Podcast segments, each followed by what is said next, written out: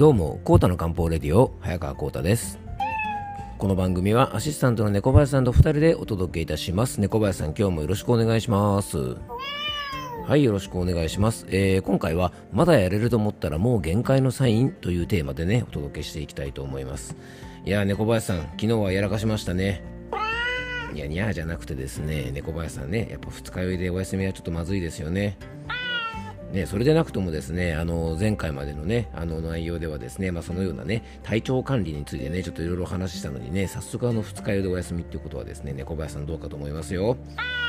えー実はですね、僕も謝らなければいけないことがね、リスナーの皆さんにございまして、えー昨日のですね、えーと、放送のオープニングトークとクロージングなんですが、え朝早くですね、聞いてくださった方は、あれって思った方結構いらっしゃったと思います。うん、そうなんですよ実はですねオープニングトークとクロージングトークのですね収録をし忘れてですねそのまま爆睡してしまいまして、えー朝起きた瞬間にですねあっと思いましてねあの起きて3分後に収録したオープニングトークが、えー昨日のオープニングトークでございます。ね本当この番組からオープニングトークを取ったら何が残るんだっていう感じですもんね猫林さんね。いやいやそこはね猫林さんいやそんなことないですよってね言っていただかないとですねあの身も蓋もないんですかね。まあでもあの昨日はですね本当にあのオープニングトークとねクロージングトークあの最初に聞いてくださった方はですねあのオープニングとクロージングがない状態でねあの聞かれた方が結構いらっしゃったかもしれませんのでねあの本当に失礼いたしました。はい、あの僕も猫林さんもですね心を入れ替えてしっかりとあの番組配信の方をしていきたいと思いますので、えーぜひですねこれからもよろしくお願いいたします。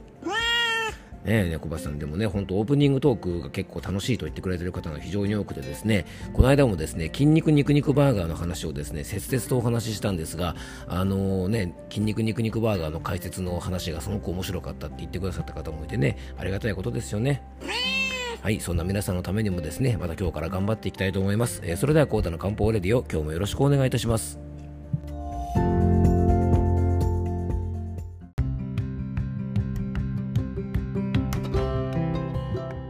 ということでね、今日の本題の方に入っていきたいと思うんですが、えー猫林さんね、本当にあの、昨日はヒヤヒヤもんでしたよね。うん、でもね、昨日のあのオープニングトークはですね、多分起きて、5時50分ぐらいに起きて、すぐ収録したんですけど、多分寝起き3分28秒後ぐらいの声だったので、まあ、かなり寝起き感満載の声だったんでね、まあ、それはそれなりにちょっとレアかもしれませんよね。まあ確かにね、僕のそんな寝起きの声を聞いて喜ぶ人なんて誰もいないと思うのでね、あの、明日からまた気をつけましょうね、猫林さんね。まあ、猫林さんもぜひですね、飲みすぎには注意してくださいね。はい、ということでね、えー本題に入っていきましょう。あの、皆さんね、自分の限界ってどのくらい把握しているでしょうか？えー前回のですね、セルフモニタリングの話でも、自分の現状をね、しっかり把握しておくことが大事だなんて話をしました。例えばね、これ以上仕事を受けたらパンクするとか、これ以上疲れたら病気になるとか、これ以上無理したらメンタルの調子を崩してしまうとか、これ以上無理したら怪我しちゃうとか、まあ、僕たちですね、日々の生活の中で心や体の調子を崩してしまう理由の一つが、自分の限界を知らないからだと思うんですね。でさっきもちょっと触れましたが前回の放送までですね自分自身の現状認識を正しく行うということの大切さをお伝えしましたが、まあ、その中でねセルフモニタリングというお話をさせていただきました。でねその番組の中でもちょっと触れたし僕が非常に大好きな言葉として紹介もしているのが、えー今回のテーマのねまだやれると思ったらもう限界という言葉なんですね。でこの言葉はですねたびたびこの番組の中でも登場するのであの皆さんもね耳に馴染みがあるかもしれませんがあの今回はですね前回までお話しした、えーセルフモニタリングですね、えー自分自身の現状を把握するための大事なポイントでありですね僕らが病気や不調にならないためにとっても大切な考え方なのでね、えー以前も触れたことがあるかもしれませんが改めてねちょっとお伝えしていきたいと思います。えー仕事したりとかね遊んでいたりとか、まあ、ご飯を食べたりとかですね、えー猫林さんみたいにねお酒を飲んでいる時とか、うん、まだいけるかなとかまだやれるかなとかまだ食べれるかなとかねまだお酒飲めるかなとか、まあ、こんなことがね頭に浮かぶことって結構あると思うんですね。で結論から言うとこのねまだいけるかなと頭に浮かんだ瞬間実はもう限界っていうことが多いんですね。えー皆さんどうでしょうか？僕はねすごくこの考え方を初めて聞いた時はすごく腑に落ちたんですね。あの余力がある時はまだできるかな？など全くね疑問に思わないと思いますし、えー食事をしていてもですねまだまだ食べれる時っていうのはもうちょっと食べれるかな？っていうふうにはまず考えないんですよね。でこういう考えが浮かぶ時点ですでにね食事だったら腹8分目、えー、仕事などね心と体への負担もすでに8分目まで来てしまっているんじゃないかなと思います。で記録も体力もね充実してる、まあ、頑張れる時はそれでもいいと思うんですが慢性的な疲労が溜まってきている時はですねまだいけるまだやれると無理を重ねるごとに心と体に大きな負担がかかってしまいます。で多くの方がこの思考になりやすいのですがいろいろ頑張りすぎてしまう人とか何事もちゃんとやらないと気が済まない方とか、えー、真面目すぎる方は特にこのようなまだやれるという思考になりやすいので注意が必要です。ね、まだやれる、もっとやれる、もっと頑張らなくちゃっていうね、そういう気持ちも時には大事なんですが、それがずっと続くとですね、僕らの心と体はどうなってしまうでしょうか。えー、毎日毎食ね、吐く寸前まで食べ食べ続けるようなもんですよね。まあ、いずれですね、限界が来て、まあ、心と体のバランスを崩してしまいます。で心や体の調子を崩す時はほぼ無理している時頑張りすぎている時と言えると思いますで自分がねこの頑張りすぎてるというポイントが分かれば、まあ、ある意味ね不調も未然に防げるのですが、えー、結構ね僕のところに漢方相談にいらっしゃる方なんかも自分のこの頑張りすぎのポイントが分からないという方がね非常に多くいらっしゃいます。で特にね注意したいのが、えー、大好きな仕事とか生きがいとかやりがいとか、まあ、そういうふうにね思ってやってることにね夢中になりすぎてしまうと自分がね無理をしてるかどうかわからなくなっちゃう、まあ、そういう状態の人なんですね。で僕はよくですね、まあ、雪かきの法則とか、まあ、草むしりの法則とかですね、まあ、冗談交じりにね、まあ、そんなようなことをよくお客さんにお伝えしたりするんですが、まあ、人間ですね夢中になっている時は疲労を感じにくいものなんですね。で雪かきとか草刈りとかねそういったものを夢中になってやってると疲れを忘れてですねついついやりすぎちゃうことってないでしょうか。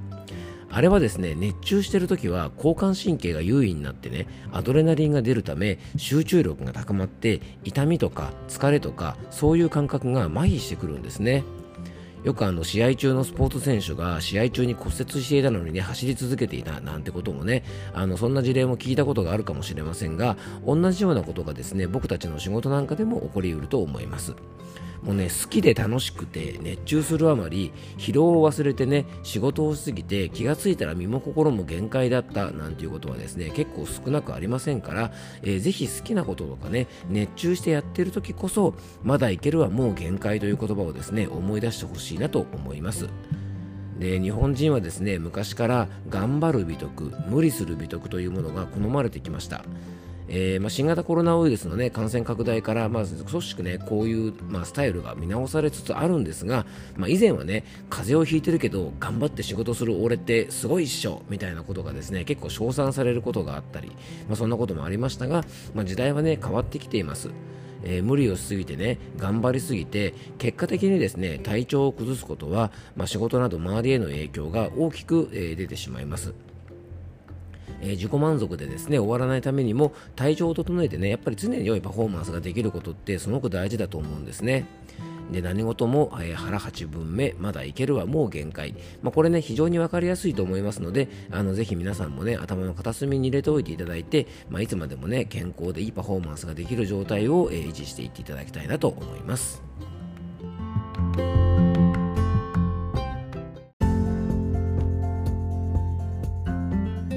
はい、ということでね、今回はまだいけるはもう限界ということについてね、ちょっとお話をさせてもらいました。あの、自分自身のね、体調とかね、えー、心の状態を把握するためにも結構大事なところだと思いますのでね、えー、ぜひ皆さんね、あの、心の片隅に置いといていただけたらと思います。猫林さんも分かってますか？ね、どうせ2日になった時はですね、まだまだわし飲めるけとか言ってたんでしょう。ね、ぜひ気をつけてくださいね、猫林さんね。はい。ということでね、今回もクロージングのお時間です。えー、最後に僕からご案内です。えっ、ー、と、本日ですね、8月2日の、えー、火曜日ですね、えっ、と、1時過ぎからですね、FM 候補のラジオ番組、月中に出演いたします。え今回はですね、連日ちょっとお話ししてますが、えいつものですね、健康情報コーナーだけではなくて、その前のですね、コーナーで、えペヤングソース焼きそばのね、新商品の食レポというですね、まあ、これまたね、ちょっとよくわからない、あの、仕事のオファーがやってきましたので、で楽しみながらねそんな番組の方もお届けしたいと思いますので FM 広告の方はですね、えー、番組のホームページから、えーと、ネット経由でもお聞きいただけますのでね山梨県外の方もよかったら楽しんでください。そしてねえっ、ー、と明日ですね8月3日は山梨放送 YBS ラジオのね朝の番組ララモーニングに9時半から出演して、まあ、こちらはですね超絶真面目に、えー、夏の体調管理について、えー、お話をさせていただく予定なので、えー、どちらもですね生放送で生出演となりますのでね、えー、もし時間が合う方がいらっしゃいましたらあのぜひラジオの方もね聞いてみてください。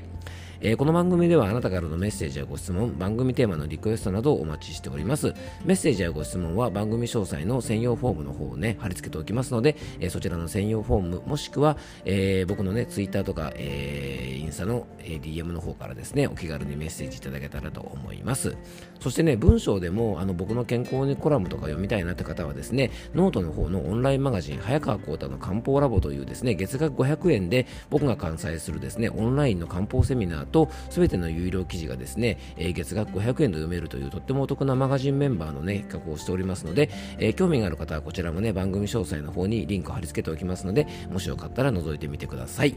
え、今日も聞いていただきありがとうございます。どうぞ素敵な一日をお過ごしください。漢方専科サーター薬房の早川コーダでした。では、また明日。